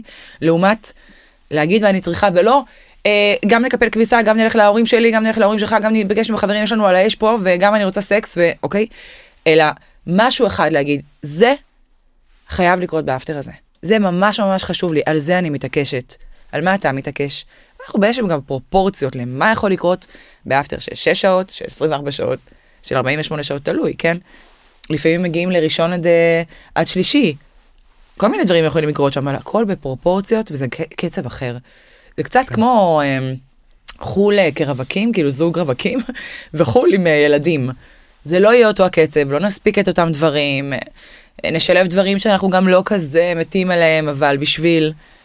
אז כן, זה מחייב, זה מחייב את, ה, את השיחה כשהוא בדרך. תגיד, רגע, איך אתה רואה את האפטר הזה? מה, מה חשוב לך שיקרה? אני אגיד לך מה חשוב לי. ואז רגע גם, זה קצת יכול אה, לפוגג את, ה, את, ה, את האכזבה כן, ואת אני לא מאכזב העצבים. אותה, אני לא, כן, זה בול זה. כן, אני חוזר, אה. אני כבר אשם. אני בונה על זה שאתה תעוף איתי על ערימת הכביסה. לא יקרה אולי, כי הוא, הוא חוזר רצוץ, עייף, גמור, אה, לא פחות ממך, אוקיי? אבל זה לא, לא, לא הדבר הראשון שהוא, שהוא ייקח על עצמו, כנראה שלא. אבל לא ממקום אה, שהוא לא אכפת לו. זה פשוט, זה, זה מעמד אחר, זה מצב אחר. נכון, זה גם הציפיות, גם פה אולי זה זמן טוב להגיד שזה גם הציפיות של החברה. כאילו, כן. גם כחברה, בואו נשים לב שאנחנו לא מדברות עם אישה שהבן זוג שלה חזר עכשיו מ... משלושה שבועות, ואנחנו אומרים לה, נו, יצאתם וראיתם את החברים, ועשיתם מלא סקס, וטה טה טה, והוא היה עם הילדים, והוא עזר לך לתקתק את הבית, ו... לא, בואו רגע, כן, ניתן זה- להם להיות בזמן שלהם, זה קצת כמו, יש ילד אה, ראשון, אז אה, מתי ילד שני? כי אנחנו מאוד נוטים להיות ככה, אז אולי זה גם קצת wake up call לנו, ואפילו אני מרגישה שזה קצת לעצמי, סביב הנשות מילואים שקרובות ככה לליבי, מילואימניקים שקרובות לליבי, זה לא, זה רק כזה, נעים משהו, לכם, כן. הכל בסדר. אני, אני אה, מאוד אה, לוקח פה את מה שאתם אומרות של מה טוב לבית ומה טוב לזוגיות ומה טוב למשפחה. וגם מה טוב לי. לי, כן, זהו, כן. לכל לי, אחד מבני. הבית האלה. זה כן כמו שאמרת יכול להיות שאני צריכה את זה כי אני צריכה אני צריכה לצאת כי אני צריכה את האוויר להיות פה עוד אה, חמישה ימים בלעדיך או שבועיים או שנה אז אז זה באמת התיאום ציפיות ותקשורת זה זה משהו שאני אני אומר ביום יום כאילו שזה תקשורת ולדבר ולא לשמור ותיאום ציפיות אה, פותר המון דברים גם בשגרה רגילה אז בטח בימים כאלה שהכל כזה זהיר ולא יודעים וסימוני שאלה ו... אז זה זה זה. כאילו, ואם רגע אני. יכולה לפטר אה, אותם, את שניהם, מהתפקידים של אה, אה, הכאב שלך הוא לא אה, אחריותי, לטיפולי, אשמתי, וגם הכאב שלך הוא לאו דווקא אחריותי לטיפולי אשמתי, אני כאן, כל אחד במסר, אני כאן עכשיו, אבל אה, קצת להוריד מהאשמה ומה, כאילו נגיד מילה מקצועית, מהחוסר מובחנות. יאללה בוא, אני רוצה ליפול עליך, אני רוצה ליפול עלייך. שנייה רגע, אבל אנחנו שנינו קורסים. אז אה, או שניפול זה על צווארו של זו ונחזיק אחת את השנייה, אה, או שרגע נבין שזה לא, זה לא הזמן אה, ליפול אחד על השנייה, זה הזמן להיות אחד ליד השנייה. אולי. אולי זה החוזק שלהם. יש פינה בפרק שאני לא מוותר עליה גם בימי מלחמה שגם לא תשמעו קטע. שקודם תספר קטע מצחיק כי אבוק זה מצחיק ביום יום והומוריסטי ומשתמש בהומור אה, בשביל אה, לפתור הכל בהורות בערך כזה אבל יש, יש פינה שקוראים לה תשמעו קטע ובפרקים האחרונים זה special מלחמה כזה כי קורים דברים מצחיקים במלחמה, אני חייב להגיד. כן, עם קוראים. הילדים במיוחד. אז אה, כל אחד יספר קטע, אז אה, מי, מי, מי, מי, הדר או הדר, או רועי. בדרך כלל אני, נותנים לי כי אומרים אוקיי, יאללה, תתחיל. תוך כדי, תתחיל. לא מקשיבות לקטע שלי באמת. אז, לא, לא. אני מבטיחה להקשיב. אז אה, קטע אמיתי וטרי מאתמול, באמת, סיפור אמיתי. אני יודע, כולנו חווים את המלחמה ומשתמשים פתאום ב... אה, את יודעת, זה בוורידים. אז אנחנו אומרים יותר אה, אה, קונספציה ואסקפיזם ויירוטים וכל מיני כאלה, אבל אתמול מצאתי את עצמי בחוויה אחרת עם הבנות, תוך כדי ארוחת ערב, דריה ורומי ישבו על השולחן ופשוט לא הפסיקו לריב. היא ישבה לי זה, זה הכרית שלי, אני יושבת פה בדרך כלל, הכיסא ופה. ומצאתי את עצמי שם אה, את הקרטון של הקורנפלקס ביניהם. תקשיבי, חומת אמי- מגן. שמתי פה קרטון קורנפלקס, הפרדה, והיא מנסה לדחוף עליה וזה, ואז היא התחיל, אה, היא זרקה עליה כזה קורנפלקסים מעל החומה, ואני אה, מיירט, כאילו, מונה. אמיתי, אני מסתכל על אביה ואני אומר לה, את, את קולטת מה, כאילו, מה קורה פה? והן רבות והיא צועקת לה וסתמי ואני יושב כזה אלוהים אתם מה קורה אה, נוח'בות ומה קורה תירגעו אז אה, הסתכלתי אמרתי fuck זה חדר. כאילו אשכרה בניתי חומה מקורנפלקס אמיתי. הזוי זה ממש הזוי. זה, זה, זה מדהים. וגם אגב. העפתי איזה עגבניות שרי. השלב. הבא זה פשוט לבוא לשבת ביניהן, אגב. כאילו, פשוט אתה יושב. כן, להיות, אה, אולי תהיה ביידן. אתה עלול לספוג איזה, איזה אגרוף או. משהו כזה. אה, זה- רק שתדע. כאילו, לי יש בת ושלושה בנים, אז אה, זה יכול להיות אגרופים. כן, במקרה כן, גם- הטוב, אה, גם גם אצלנו למקומות לא הבנות, נעימים. אה, חזק באגרופים כן, כן. ותמיד זה לביצים איכשהו תמיד תמיד. תמיד במיוחד שהם בגובה הנכון. ובעיטה פתאום לא יודע כן. אז זה הקטע כאילו אמיתי והזוי. אז אם יש לכם אה, אני אשמח אני, לשמוע. אני לא יודעת לספר, אני לא זוכרת כאילו איזשהו סיפור מצחיק, בטוח שהוא מלא, כן? עם הילדים אה, סביב, ה, סביב המלחמה. אה, אבל אני כן יכולה לספר משהו על עצמי שהיה, שבאמת בשבועיים שלושה הראשונים, הבנתי שאם אני רוצה לשרוד את הטלטלה הרגשית הזאת ו- ושבירת כל קונספציה שהייתה לי בחיי, הנה קונספציה. קונספציה, בכוונה, חיכיתי, חיכיתי לתגובה. אז אה, אם אני רוצה לשרוד את זה, אז אני, אני חייבת להיות בעשייה, כי אם אני לא בעשייה, אני כאילו מין אה, דועכת.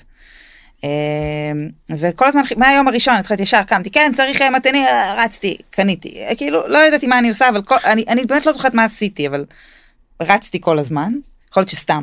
כאילו, ממקום. למקום רצתי. רצתי ברחוב. אבל אה, באחד מהמקום, מאח- אחת מהפעמים פנתה אליי חברה ואמרה לי, תגידי, מה את אומרת על להיות הנהגת של ציפי שביט? זה. מעניין, על זה לא חשבתי שאני אעשה. אמרתי לה, טוב, נראה לי יש טוב. תפקיד כזה? אז זהו, אז מה שהיה זה שארגנו אה, ב- באייזיק, שזה בר אה, באבן יהודה, בר שוקק חיים, אה, ערב למפונים שהיו באזורנו, וציפי שביט אה, התנדבה לבוא להופיע בפניהם, והיו צריכים מישהו שיביא אותה. אז אה, כמובן שהתנדבתי, כי זה ממש מעניין וכיף ומלא משמעות. ודמיינתי שאני אוספת אותה והיא יושבת לידי ואנחנו מעלות ואני מצלמת סטורי ואנחנו צוחקות ואנחנו זה גדלתי עלייך. כן ו- ווואי ובואי תספרי לי משהו מצחיק. כזה והיה לי אה, כאילו בדרך לשם אני כאילו מספרת לעצמי את מה אני הולכת לספר לה ואיך זה מצחיק אותה והיא נקרעת ממני מצחוק והיה לי ככה טקסט שלם ובפועל הגעתי אני מתקשרת זה בכלל לא הטלפון שלה היא לא עונה לי זה בעלה זה לא הטלפון שלה. עונה לי הוא אומר לי כן היא תכף יורדת היא מחכה ל... לא זוכרת מי היה איתה. סבבה מחכה אני פותחת לה את הדלת היא אומרת לי לא לא אני יושבת מאחורה. אוקיי כאילו לא זה לא התכתב עם התסריט כן. קבענו אבל קבענו שאני מגיעה אנחנו עושות סטורי אנחנו מדברות אנחנו צוחקות אנחנו בוכות כאילו כל הדבר הזה קורה איפה. בסוף התיישבה מאחורה. אה, והייתה שיחה היה, היה נחמד היה מעניין כזה דרך גיליתי המראה, אישה לאן זה? כן, מצחיקה, אמרת לי, אה, אבן יהודה, כן, יש לנו חברים מאוד טובים, הם טובי לב, הם היו פעם חקלאים, אבל היום יש להם הרבה אדמה בבית יהושע, והם אנשים מדהימים, מלאים בנתינה, ות- וכאילו זאת הייתה השיחה, ובסוף גם אמרתי, אני יכולה גם סלפי איתכם? אז גם הצטלמנו בסוף, אה, אבל זה היה כזה קטע של אה, הכי היי בתוך... אה, השלושה שבועות הראשונים. ציפי, אה, את חייבת פה זה. חייבת, אם את חייבת. מאזינה איכשהו. פה חוב. יש לה, חוב, אשלח יש לך לבעלה. חוב, ולא מתאים. כאילו, ה- הילדה פה גד- גדלה עלייך. חיכיתי שתשבי לידי, אפילו ניקיתי את הכיסא כן. כזה. מה אה. ציפי, את בן אדם. רגיל. כן, היא הייתה מהממת, באמת. מה, יש על הבוסטר? יש לכם בוסטר מאחורה? יש מה לבוס. יש בוסטר, אבל כבר של הקטן, הוא בן 6, זה כזה בוסטר שמעיפים אה. אותו ממקום למקום, לא שמתי לה אותו. פעם הבאה תשימי את כל הכיסאות, ואז. אין, יש רק קדימה. את חייבת קדימה, יכול להיות ציפי. שזה היה לה נוח, אגב, אם הייתה הבוסטר. בבוסטר. כן, ציפי מתאים לבוסטר. ציפי לה. הייתה חמודה, הם היו חמודים ממש, והרגשתי ככה, כל הלחץ שהיה לפני שאני אוספת את ציפי שביט. התפוגג והיה נעים, אבל זה לא היה תסריט. זה באסה זה, נכון, נפץ לך בפנים. ממש, ממש. אני אני אדאג לפיצוי, את תדאגי. אני מחכה, אפעיל את כל הקשרים שלי, אני עד ציפי. נגן. אני מחכה. אה, כן, נשארנו עם הדר, שבדרך כלל יש לה קטעים טובים. אגב, לבד, בדרך כלל, פעם אחת היא עשתה. אוקיי. אבל, אבל, אבל עשיתי קטע שסיפרתי כמה דברים. אה, אה, היה לה קטע, היה לה. תשמעו קטע מתמשך. היה, השמעו קטע כמה פעמים, כזה מכל מיני כיוונים. פתחה פה סטנדאפ לא, כאילו על חשבון הפודקאסט. זה זה, זה זה. אה, כן, אז, אה, אז אגב, לבד, בימים הראשונים, ב-11 באוקטובר, היה גם אירוע. היה אירוע של אה, אה, התרעת שווא, שנכנס אה, כלי עוין מצפון, כלי טיס נכון, עוין, נכון. ומחבלים על מצנחי רכיפה מצפון. ואנחנו ככה רואים את זה בטלוויזיה, לא עוברות, לא יודעת מה, חמש דקות, הרבש"ץ של היישוב שלנו, בהקלטה, מה אתה שולח הקלטה בקבוצה של, ה... של היישוב, כאילו, אף מי מקשיב להקלטות בקבוצה כזאת? אבל הקשבנו, הוא שולח לנו, אביר לילה ג', אביר לילה ג', אביר לילה ג', ככה זה התחיל, וואו. רדו מתחת לקו חלונות. תתנבחו. אה, אה, לסגור את האורות, לכבות את האורות, לסגור דלתות וחלונות, לנעול ולהסתתר. אה, ואז אומרים לו, מה זה אביר לילה ג'? מה המצאת? כן, אז הוא אומר, חדירת חדיר- מחבלים ודאית ליישוב. לא נכון. חיי. עכשיו, לא, תכף, אה, כאילו, זה, זה היה רגע לא מצחיק, אוקיי? וואי. היינו, בחוויה שלי היינו 12 דקות בשואה, כאילו, להבדיל. אבל, אה, אבל נכנסנו, נכנסנו לחדר בבית ו, וקיבינו את כל האורות, ו, וגילי אומרת לי, אמא, את שומעת? אומרת לה, ששש, גילי, אנחנו חייבים להיות בשקט. ואני מסתכלת על יוסי ואומרת לו, what the fuck? עכשיו, אנחנו יושבים בחדר שיש בו כניסה כאילו לעליית גג, יש לנו עליית גג בבית. אומרת לו, בוא נעלה למעלה. למעלה, ואני אומרת תביא את הנורפין, ניתן לכרמי עכשיו איזה כמות כפולה שאשתו... כאילו, באמת, היינו הזוי. ממש הזוי. וטוב, אחרי 12 דקות כל האירוע הזה התקפל, והבנו שהכל היה התרעת שווא, אבל באמת, גלי חום וקור, ואמרתי, אני מוכנה ל-200 אזעקות ביום, רק לא לחדירת מחבלים אחת. ו... ואז יוצרת איתנו קשר אימא של אה, ילד מהגן של גילי, שהם כאילו ה... בני הזוג שלנו חברים נורא טובים, דלקו אחד על השני כזה, והם בבית עם ממ"ד, אנחנו בבית ללא ממ"ד, ואנחנו לא יודעים איך הימים הקרובים הולכים להיראות, ואנחנו מפחדים. אני אומרת, הדר, בואו לא נהיה לבד. ואני גם אומרת לה, בואו לא נהיה לבד, תבואו אתם אלינו. והיא אומרת, לא, תבואו אתם אלינו, לנו יש ממ"ד בתוך הבית. והגענו לארבעה לילות אצלם. ישנו אצלם בסלון ואמרנו יאללה גילי והילד שלהם כאילו בתור ילדים בגן שאין עכשיו גן אה, יזכרו את זה בתור אה, ימים חוויה. טובים כאלה וחוויה וזה יאללה כולנו קדימה כזה ארבעה ילדים ארבעה מבוגרים. ואת כרמי כמובן הקטן שלי שמנו אותו בממ"ד כבר מראש שאם תהיה אזעקה או משהו וזה. אה, והחדר השינה שלהם פונה כזה לאזור מרכזי בבית ואנחנו בסלון אז הם סגרו את החדר השינה שלהם והילדים שלהם היו בחדר שינה משלהם. ובלילה אני שומעת את הקטן שלהם בין השנתיים וחצי מתעורר ובוכה. והם לא שומעים כי הם דלת סגורה ואני אומרת נו שיקומו כי זה הולך להעיר לי את הקטן וזה יהיה סאגה כאילו אין מצב אני לא לא מוכנה מתאים. שהצלחתי להירדם הרי זה לילות שלא ישנו בהם תזכרו רגע בלילות הראשונים. ואני אומרת טוב אה, אוקיי אני יכולה לפנות אליי כאילו לגשת לילד זה מתאים זה לא מתאים הייתי יש לי מזרק נורופן מוכן. יש לי מזרק נורפן מוכן בשביל הילד, הוא צריך כמות כפולה ומכופלת. אבל אני אומרת לעצמי, כאילו, זה היה בסדר אם היו ניגשים לילד שלי, כאילו, יאללה, אני הולכת, הוא הולך להעיר לי את הקטן. הולכת, בטח. זאת אומרת, הולכת. זה מלחמה. מלחמה, במלחמה, כמו במלחמה, אין דבר. כזה שאין דבר כזה. ואני באה אליו, והוא חמוד, הוא כזה שיתף פעולה, ואני אומרת לו, אני לא אימא, אני אדם, ומה אתה צריך מתוק? ואני שמה לו מוצץ ומכסה אותו, והוא כאילו נענה לי, ו... וככה היה כמה לילות ש... שבמלחמה טיפלתי בילד אחר בלילה, קמתי לילד אחר. וזה... ובבוקר הם כזה קמים אומרים וואו היה. לילה שקט אה לא היו אזעקות הילדים היו סבבה. ואני אומרת להם כן ויש לכם להתעורר כמה פעמים בסדר הכל טוב. העיקר שהוא לא העיר את הילד שלי. ברור, מה זה? כן. הייתי שם לו מוצץ ונור אז, אופן אה, בכיף. אבל הכי מצחיק זה לחשוב כאילו כמה היינו הישרדותיים ואיך העברנו כאילו כמו קומונה אה, ארבעה לילות ככה של אה, לישון בסלון וכזה. הייתה גם חוויה. וואי, זה, זה... לא, אני אומר, זה התחיל מסיפור טירוף. זה סיפור טירוף זה סיפור ש... מה שיש חיים הרב לפני וחיים אחרי. אחרי זה? סליחה? לא, גם אצלנו זה היה ככה, זה היה כל אזור עמק חפר והשרון, קיבלו את ההודעה הזאת, אנחנו גם מראש המועצה קיבלנו הודעה של להישאר בבתים, ואני אמרתי להדר, וואי, אני לא מאמינה שזה היה 40, ארבעה ימים אחרי 7 לאוקטובר, כי אני הייתי, הייתי יחסית רגועה, כאילו ידעתי שהגדולה שלי אצל חברה, ורק התקשרתי ואמרתי לה, שושו, את, אתם בבית? היא אמרת לי, כן, אמא, אנחנו, אנחנו בבית, מה, אל תלחצי. אמרתי לה, את רק רציתי לדעת שאתם לא מסתובבות ברחובות. וזהו, זהו, כאילו, זו הייתה השיחה? זהו, וזרמתי, ונשארתי בבית, ואולי אולי נעלתי את הדלת, אבל אה, לא יודעת, הייתי בלה לה לנד. אני יכולה להגיד כאילו- שהחבר'ה האלה שהלכנו אצלם היו אצל אחד הקליברים של הכיתת כוננות אצלנו והוא הוריד את כולם לממ"ד ועמד עם אקדח טעון מחוץ ל... כאילו מעבר לדלת של הבית ואמר כזה. ש... כאילו וואו, היה ממש אימא'לה, זה? אנחנו מה? במושב שלנו היינו שדרוכם. באמת 12 דקות באירוע. אתם גם יותר אירוע. קרובים כאילו ל... נכון, כזה, וכאלה, כן, אז נכון. אני מניחה שזה, שזאת הייתה הסיבה. או שאני סתם מפגרת, לא יודעת.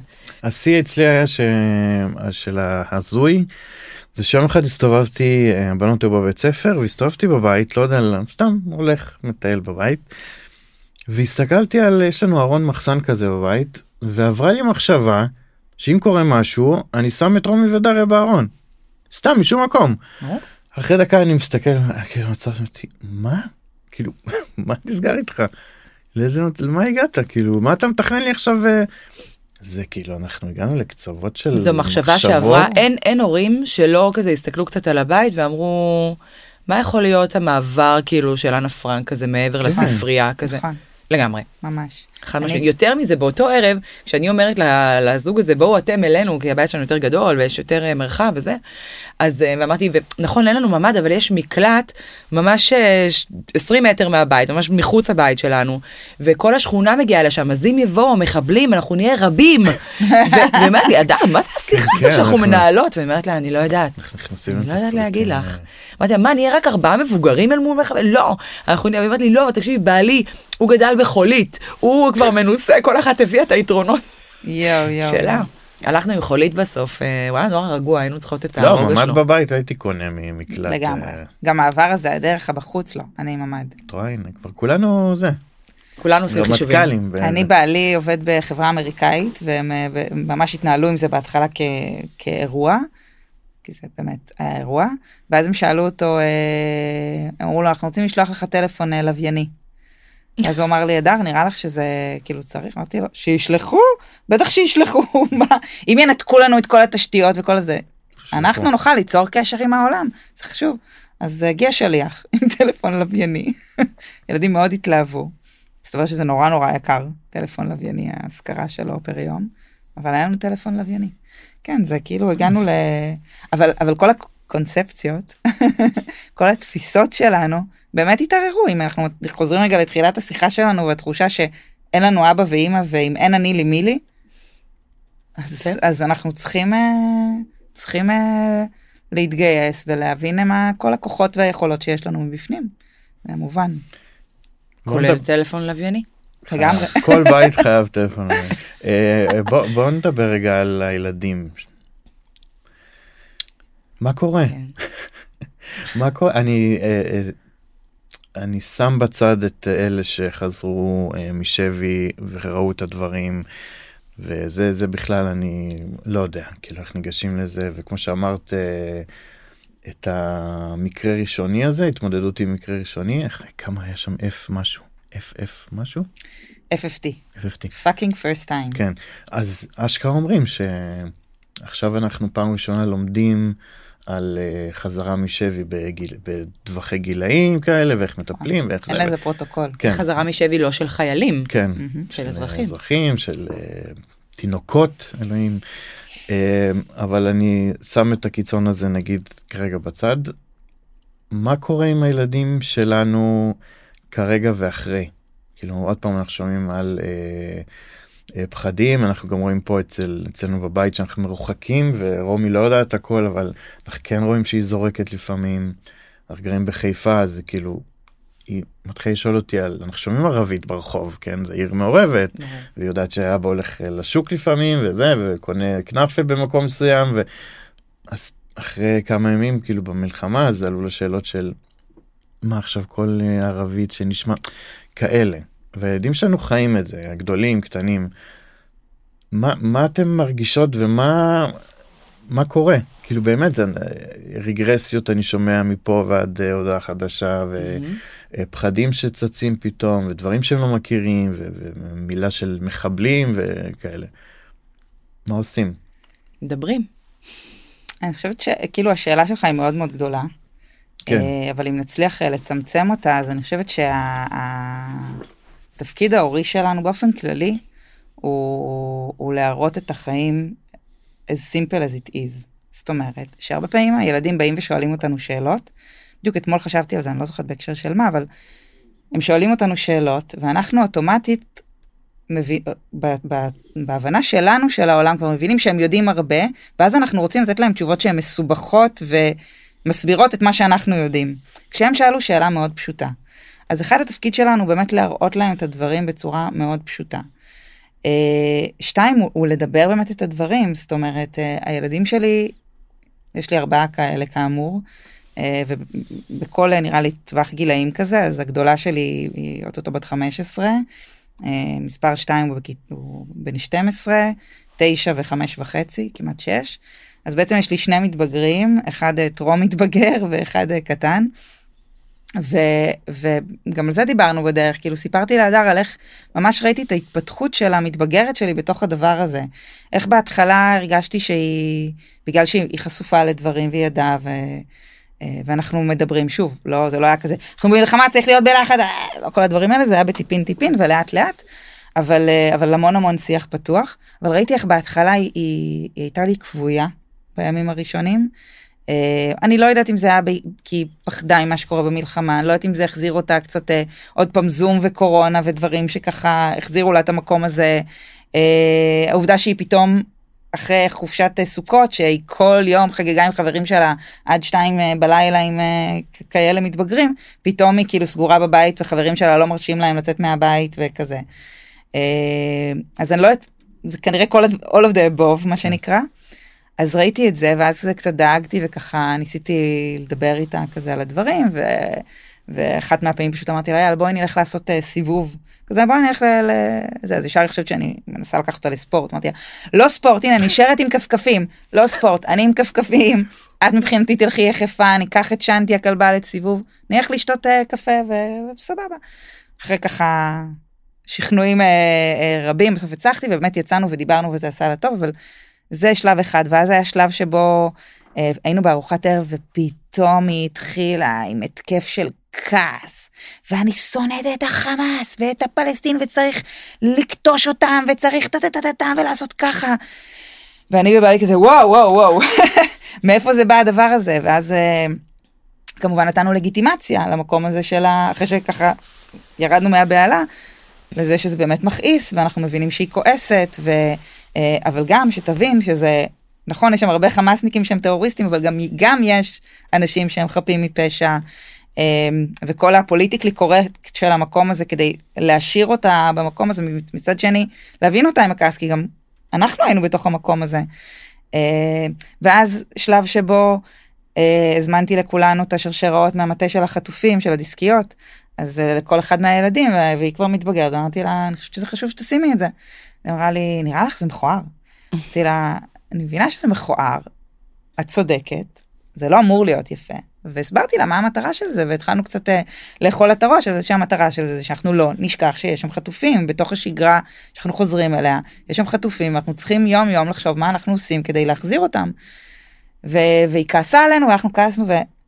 ואז בסוף היא שמה את השרשרת על התיק, וזאת הייתה הדרך שלה. ועד לסיטואציה ששבוע שעבר, היא אמרה לי, אמא, מהצופים מתארגן, אה, מתארגנת הסעה לפגוש אה, אה, שבט הצופים מניר עוז או מכפר עזה, אני לא זוכרת, שעשו צעדה מתל אביב לירושלים כן. לשחרור החטופים, ומעגלי שיח באזור ירושלים. אני, אני יכולה ללכת? לי הרבה הורים לא מרשים ללכת.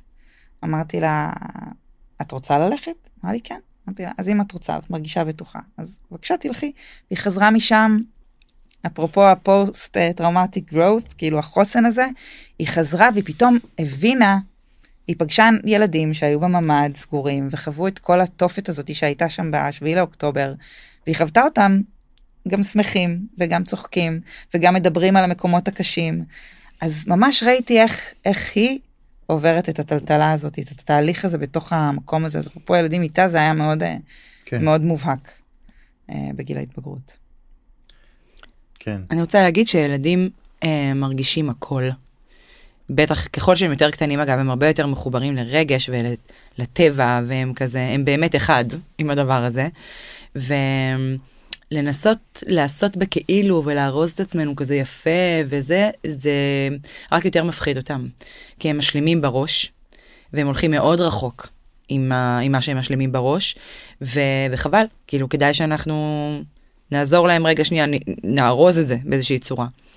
יחד עם זאת, בגלל שאנחנו בטוחים שהם מבינים הרבה, ואז אנחנו מתחילים לענות מהמקומות שלנו על השאלות שלהם, אני בעד לענות על שאלה בשאלה. אנחנו טובים בזה, אנחנו ישראלים. כן. בואו נעשה את זה, אוקיי? כששואלים, באים ושואלים, מה את בעצם שואלת? איפה שמעת את המילה אה, חמאס? מה זה? את יודעת? מה, מה נאמר לך על זה? כי אני רוצה רגע שנייה להבין, אמ, מאיפה היא באה? כן, מאיפה היא באה, ולא לא לתת איזה מידע שהוא גדול עליה עכשיו, ושהיא בעצם, זה רק יפתח לה עוד איזה תיקייה עכשיו בראש, שהיא לא מוכנה להתמודד איתה. ילדים שואלים את מה שהם מוכנים להתמודד איתו, את התשובות שיבואו. אז רגע לברר מה הם שואלים. בכלל, אגב, זה, זה בכלל נהדר, בתקשורת דיאלוגית, להגיד מה אתה בעצם שואל, מה חשוב לך לדעת, מה, אוקיי? אמ, אז כן, אז לברר מה, עם מה הם באים, ואז אולי זה בכלל משהו נורא נורא קטן. שהם... יש, יש, אה, אני לא זוכר אם אה, אה, מי שאלה אותי את זה או שנחשפתי לשאלה הזאת באיזה מפגש שהייתי, אה, הרבה מדברים על אה, למה לשים לב. כאילו, אה, אם, אם אני מרגישה ככה מהילד אז אני צריכה, כאילו כבר רצים קדימה. איך זה ידפוק אותם או, או מה זה זה ואיזה סוג טיפול אני צריכה בשביל או צריכים בשביל לעזור אז הרבה מתעסקים בזה כאילו מה המלחמה תעשה לעתיד של הילדים שלנו. אני רוצה להגיד על זה שנייה זהו משהו. אז אה, קודם כל, כל עוד אנחנו מצליחים להיות במקום אה, אה, של מבוגר אחראי, אז זה לא ידפוק אותם ברמות שנדמה לנו, בסדר? יש, בואו, יש אה, אה, ילדים שעברו שואה, בסדר? והם בסוף, אה, לא אומר שזה לא ליווה אותם, שלא הייתה שם פוסט טראומה, בסדר? אבל אגב הגרואות הזה, זאת אומרת, הם הקימו משפחה, הקימו מולדת, אה, היו בהם עדיין את הכוחות אה, אה, לבוא לעוד מלחמת עצמאות, ובסדר? אז אנחנו חזקים, אנחנו מגלים את זה גם במלחמה הזאת, שיש בנו כוחות שלא דמיינו בכלל, אנחנו חזקים הרבה יותר ממה שנדמה לנו, אוקיי? מצד אחד זה נורא מעצבן כן. לגלות את זה, מצד שני זה נורא מרגש גם. אז, אה, אז אני חושבת שככל שאנחנו נבין שאנחנו צריכים למצוא בעצמנו קצת את הוויסות הרגשי כהורים, אה, אה, לא ש... ו... לא שאין לנו זכות לבוא כמו שאנחנו, אני דווקא ממש בעד, בסדר? שזה גם חלק מזה. אם אני רגע שנייה ביום שהוא יותר קשה לי, בסדר? אז אה, לבוא אל מול הילד שלי, כמובן בהתאמה, כן, לגיל, ולהגיד, היום יותר קשה לי, היום אמא מתמודדת, והוא יראה רגע איך אני מתמודדת, או שאני אתן לו את האפשרות לעודד אותי. חיבוק יעזור לי, נשיקה בכיס, תצייר נשיקה אני אשים בכיס שלי לכל היום, לא יודעת מה, איזה משמעות זה נותן לו, ואיך זה נותן לו להרגיש בחוסן בתוך סיטואציה של מלחמה, שהיא סיטואציה קשה. הבנות עזרו לי המון, אני- חייב להגיד. נכון. והם הם לא ידעו זה. את זה, הם ראו אותי, אה, הם לא ידעו את זה אם הם לא- ובאו והתעניינו ו... אבא אנחנו יודעים שאתה עצוב אבל למה עכשיו אתה בוכה? אז Mm. כזה זה מדהים. אני, אני, כן הם עזרו הם עזרו ו- הסיטואציה? ולהגיד את זה, הן צריכות לדעת, צריך לתווך להן מה, מה עשיתם בשבילי עכשיו, מה, מה זה כן. גרם לי להרגיש, מה זה היה בשבילי, כי אחרת הם, הן עושות משהו שנמצא להם בארסנל הכוחות שלהם, הנה, שפה זה מתגלה בסיטואציה הזאתי, אבל הן לא יודעות את זה. יש לנו תפקיד, אורי, לספר לילדים להם. שלנו עליהם סיפור, סיפור חדש, סיפור בכלל. באיזה עיניים אני רואה אתכן. הלקוחות שלהם. בדיוק, מה הכוחות שלכם ו- ומה מה, מה, מה, זה, מה זה עשה לי עכשיו, וזה מאוד מעודד, זה מאוד מעודד ומאוד מחזק את הילדים שלנו, ואז, נכון, הם חו, חוו, אה, הם חווים תקופה מאוד לא פשוטה, עם כל ההשלכות שלה, אבל בתוך זה גם קורה הרבה טוב, גם יש הרבה חוסן, זה דבר אחד להיכנס למשבר ולהגיד, אין לי כוחות. אין לי כוחות לזה, אני, אין, אין בי את מה שצריך. ודבר אחר להיכנס למשבר ולהגיד, אבל אני, אבל אני, יש בי, יש בי אה, כוחות ואני יכולה לגייס אותם ולהתמודד. כן. בשורה אחרת. נכון. הייתה לי סיטואציה, נזכרתי עכשיו שסיפרת, ש... שגם ב... בימים הראשונים הרגשתי שאני כל הזמן, אני חושבת שכולנו, כל הזמן בהפרעת קשב, כאילו אני לא מצליחה, לא מצליחה לעשות שום דבר מאלף עד תף. ואז אה, באתי, איזה, התיישבתי כזה במטבח, בשולחן, והבת שלי כזה הייתה מולי ובעלי בצד, ו... ואני יושבת ואני אומרת, והיא ביקשה ממני איזה משהו, ונכנסתי לטלפון, ואז כזה הרמתי את הראש והסתכלתי עליה ואמרתי, אמרתי כזה לעצמי, וואי, הלוואי ואני אצליח לעשות משהו אחד מאלף עד תף. אז היא הסתכלה עליי כזה, אמרה לי, אמא, אבל מה את רוצה מעצמך? את נמצאת בסיטואציה מאוד לא פשוטה. איך את יכולה, כאילו, למה את מצפה שאת תצליחי?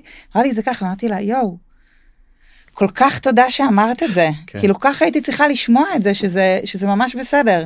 וזה מתחבר לי למקום הזה שאתה אמרת את הרגרסיות, ומה אנחנו צריכים לשים לב עם הילדים וזה, והמקום הזה של להבין שזה בסדר. זה בסדר וזה נורמלי אם ילד עושה פיפי במיטה פתאום. גם זה אם הוא בן בסדר, שמונה. נכון, וזה בסדר, וזה, וזה לא אומר על רגרסיה. זה אומר שהוא מבטא את הרגש שלו נכון. בצורה אחרת. הוא זאת. ההתמודדות. זאת. ההתמודדות. זה בסדר אם הילד פתאום קצת יותר אלים, זה בסדר אם הילד קצת יותר כבוי, זה בסדר. עכשיו, זה שאני אומרת שזה בסדר, זה לא אומר תניחו לזה. תשימו לב לזה, תסתכלו מה קורה עם זה. לפעמים, וברוב המקרים אנחנו נגלה שלילדים שלנו, כמו גם לנו, יש את הכוחות ואת היכולות להתגבר על זה. כמובן המון על ידי שיח רגשי, וכן, להגיד, אני דואגת עכשיו, אני כועסת, היום קשה לי, או היום ממש היה לי טוב כשהיה ככה וככה. זאת אומרת, כן ללמד אותם ולעשות להם modeling גם במקומות הקשים וגם במקומות הטובים, כי לפעמים אנחנו שוכחים גם את המקומות הטובים, אבל יש גם כאלה במהלך היום. ואז אז כשאני אומרת שזה בסדר, זה אומר שזה מבחינתנו להגיד, אוקיי, זה נורמלי לתקופה הזאת, זה כמו שהייתה לנו אימא ש... אה, שהגננת דיברה איתה, אה, האימא עוד שנייה יולדת, והגננת דיברה איתה על זה שהילד אה, מכניס כל הזמן את הידיים לפה, והוא מדבר פתאום בקול תינוקי, והיא נורא נורא נלחצה. ואמרתי לה, רגע, קודם כל, לפני הכל, זה ממש נשמע לי לגיטימי. כאילו, ו- הוא ועוד כרגע אפילו בחוסר לפני ביטחון. זה, לא להיבהל. בדיוק, כן. לא להיבהל, רגע, לא להיבהל. בדיוק. שנייה, לייצר כיס אוויר כזה. בדיוק. ו- ואז להמשיך לשים לב לזה ולראות. ואז אם זה משהו שאנחנו לא מצליחים להתגבר עליו, הילד לא מדבר, הוא לא מצליח להתגבר, אנחנו לא מצליחים ככה לתמלל את הדבר הזה, או, או על ידי מגע או תנועה או משהו, למלא לו את המקום הזה, אז כמובן איפה שצריך מבקשים עזרה ולהבין מה העזרה הנכונה והמדויקת עבורכם.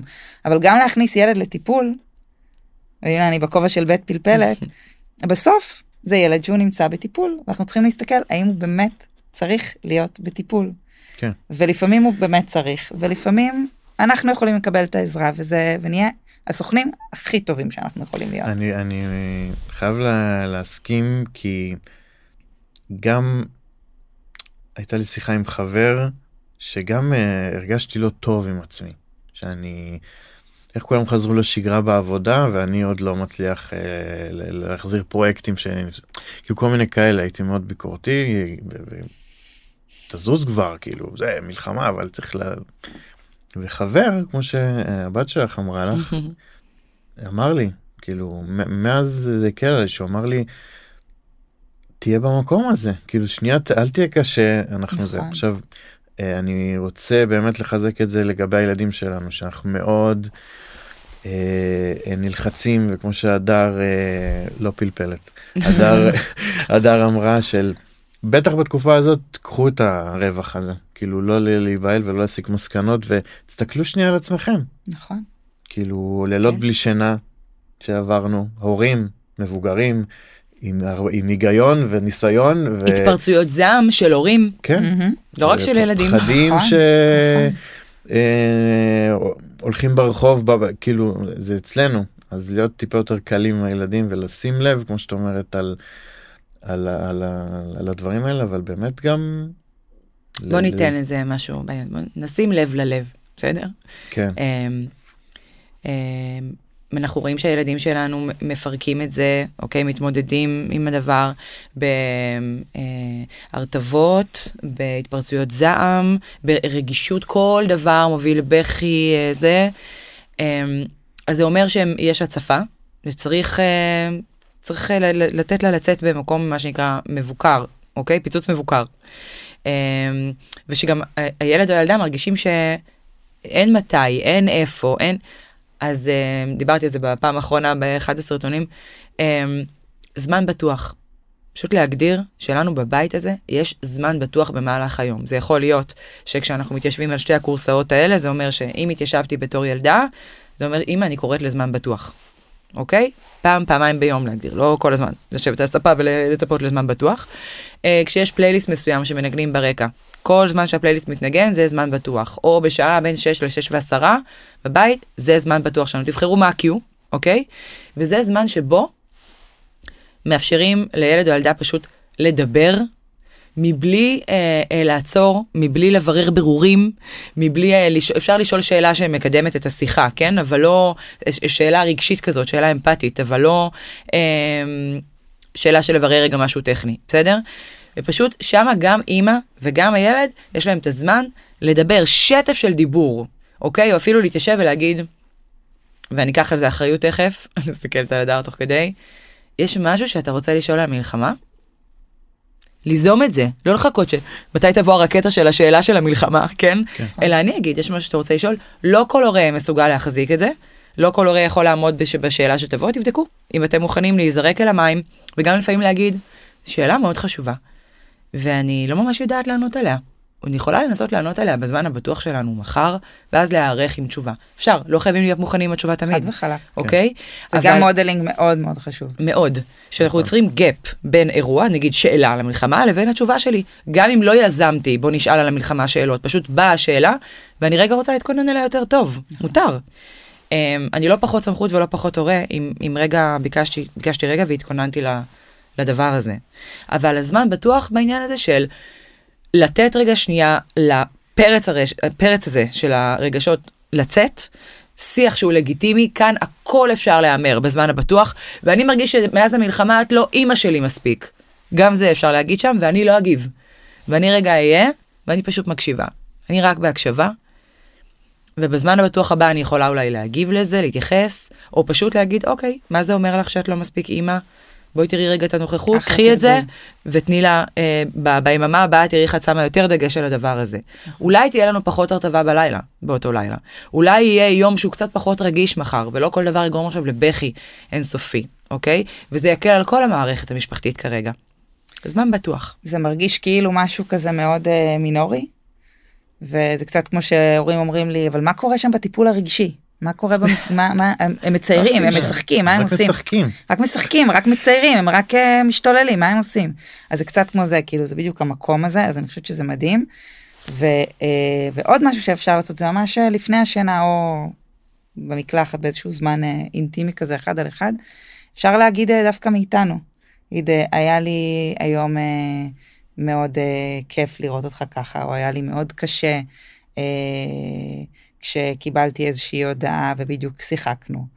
וכשאנחנו באים ורגע נותנים את הצד שלנו, זה נותן את הקרקע לילד מהצד השני, או בכלל בכל יחסי אה, תקשורת ושיח אה, עם, אה, עם, עוד, כן. עם עוד צד, אה, נותן את ולא, הפתח הזה מונולוג. לשיחה. בדיוק, נותן את הפתח בלי ל- להיזהר, כן. בלי להיזהר. דיברת כן. קודם על הזהירות בין בני. הזוג. אגב, אפשר לעשות גם זמן בטוח, בין- שתבוא, נכון. אני רוצה עשר דקות זמן בטוח, ובלה, להגיד נכון. כל מה שזה, וזה זה תחום, זה לא עכשיו 24 שעות שאתה בא ואני אה, מאשימה ו... נכון, אבל מגיע, בך. סתם.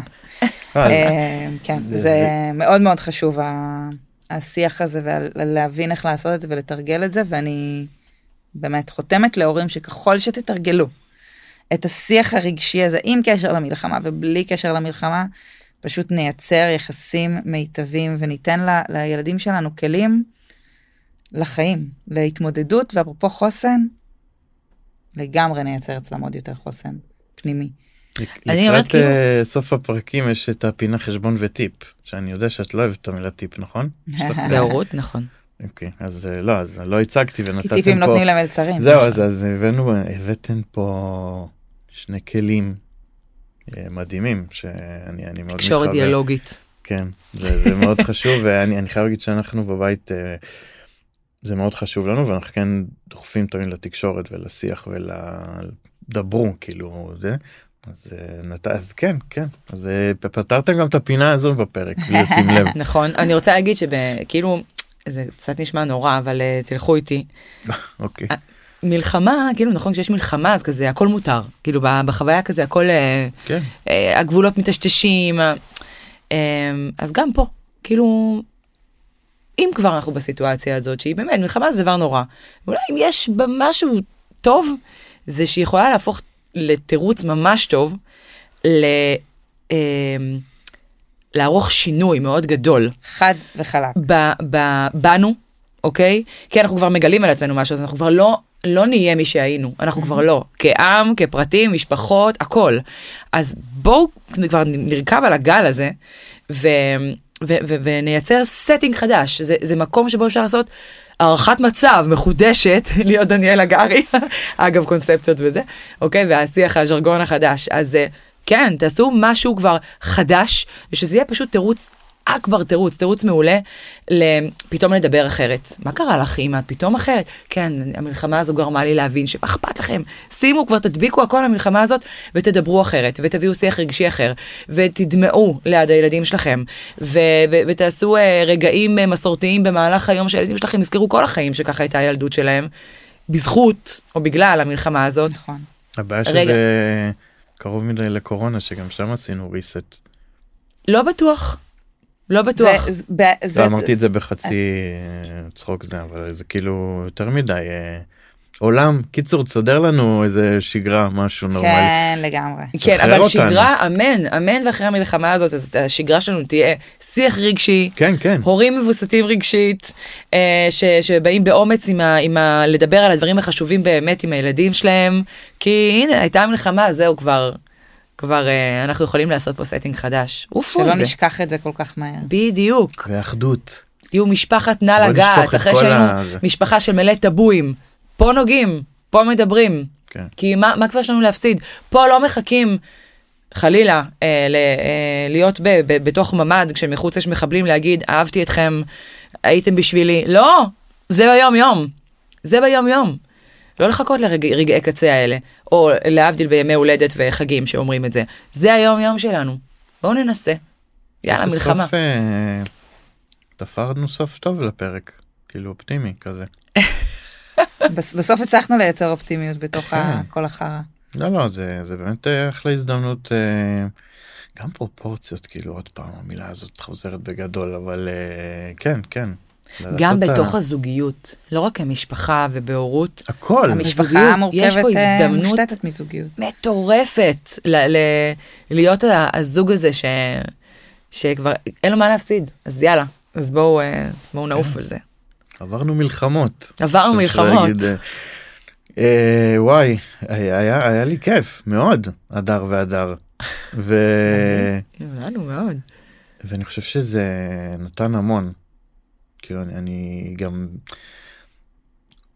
קולט שדיברנו על דברים שכל כך הרבה שמעתי מסביבה וממשפחות ומנשים וגברים על כל המצב המורכב הזה ואנחנו לא לבד כמו שדיברנו. כאילו דיברנו על זה והצפנו וחשוב לי שהם ישמעו את זה וחשוב שכולנו נחיה את זה.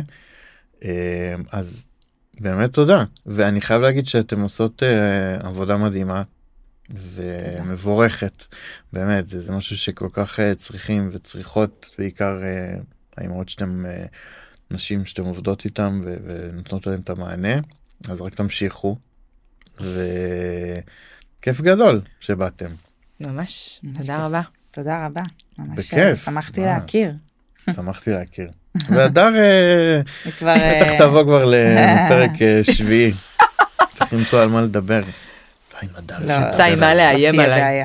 כן. לא. פרק הבא עם הדר אה, על שיעול. פתרונות שיעול. אה, בזמן הקלטת הפודקאסט. FFT. אבל אף אחד לא, FFT. נכון, אבל לא אף אחד לא. שמע את זה, זה ירד. בעריכה, הם לא הבינו פתאום איפה בא השיעול. אה, טיזר. שיעול כזה. תעשה, תעשה צריך פעם אחת שכן יופיע, כזה. כן. כן, או שתעשה כזה את ה... הפתיח יהיה שיעול. שיעול, כן, בדיוק. הפרק בחסות. פספוסים. אה, תודה אה, לכם שהאזנתם וצפיתם ולאולפני תמוז ולרז ו- וניפגש בפרקים הבאים. אמן. בלי מלחמה ותקווה. אמן. אמן. בשבוע הבא, כבר לא תהיה. אה, זהו. הגזמת. יאללה ביי. ביי.